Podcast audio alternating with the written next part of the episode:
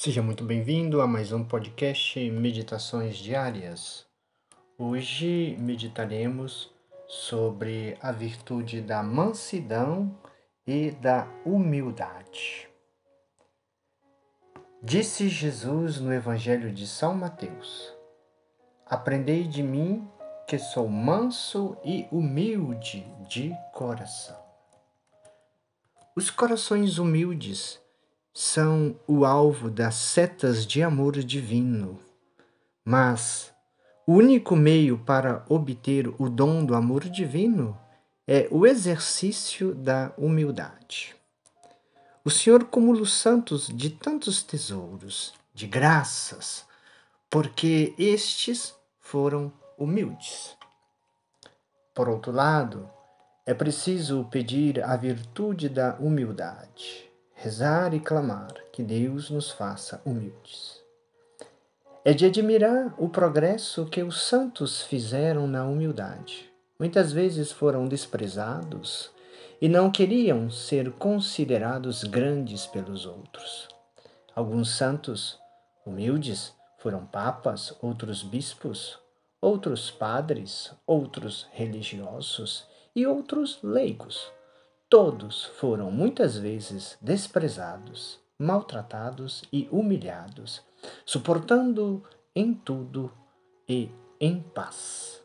Santo Afonso Maria de Ligório nos diz seus escritos, foi acusado de hipócrita, de orgulhoso e até de ignorante, ele que é tão sábio. E ele dizia, dando o seu testemunho: Se me conhecessem, melhor me tratariam, ainda pior, porque realmente ele se considerava pobre, miserável e se humilhava diante de Deus. Que vergonha para nós. Queremos ser grandes, queremos ser reconhecidos. Os santos eram ricos de muitos dons e de muitas graças, e mesmo assim se humilhavam, considerando como que um nada nós, ao contrário, somos pobres de dons. Temos a graça suficiente, mas infelizmente não deixamos as graças serem eficazes em nós, porque queremos fazer sempre a nossa vontade. E quantos de nós somos miseráveis por causa dos nossos muitos pecados? Somos muitas vezes soberbos, orgulhosos e nos vangloriamos do que fazemos e ficamos ressentidos do mais leve desprezo ou injúria que sofremos. Não sabemos recorrer e louvar a Deus. Por graça suficiente, entendemos aquelas graças que Deus nos concede todos os dias. Estas são suficientes para nos fazer santos. E graças eficazes são aquelas suficientes que deveriam agir em nós. Mas, infelizmente, estas graças suficientes não se tornam eficazes em nós porque não permitimos. Criamos obstáculos, resistimos à graça de Deus. E então a graça de Deus não age em nós. Ela é suficiente, mas ela não se torna eficaz porque nós não permitimos. De fato, todos querem ser humildes, mas pouco, poucos são os que querem ser humilhados. Santo Inácio de Loyola foi enviado do céu por Maria Santíssima, nossa mãe, para ensinar a Santa Maria Madalena de Pazzi, uma italiana, que a humildade é uma complacência em tudo que nos leva ao desprezo de nós mesmos.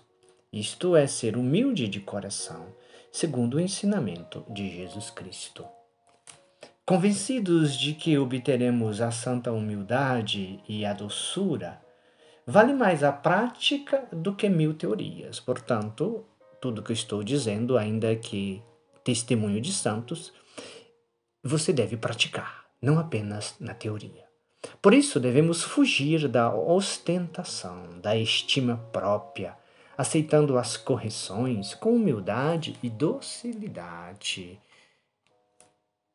E, se já tivermos atingidos um grau de humildade bastante elevada, O conselho que nos dá São João da Cruz é que façamos ao Senhor o seguinte pedido: Senhor, que eu sofra e seja desprezado pelo vosso amor.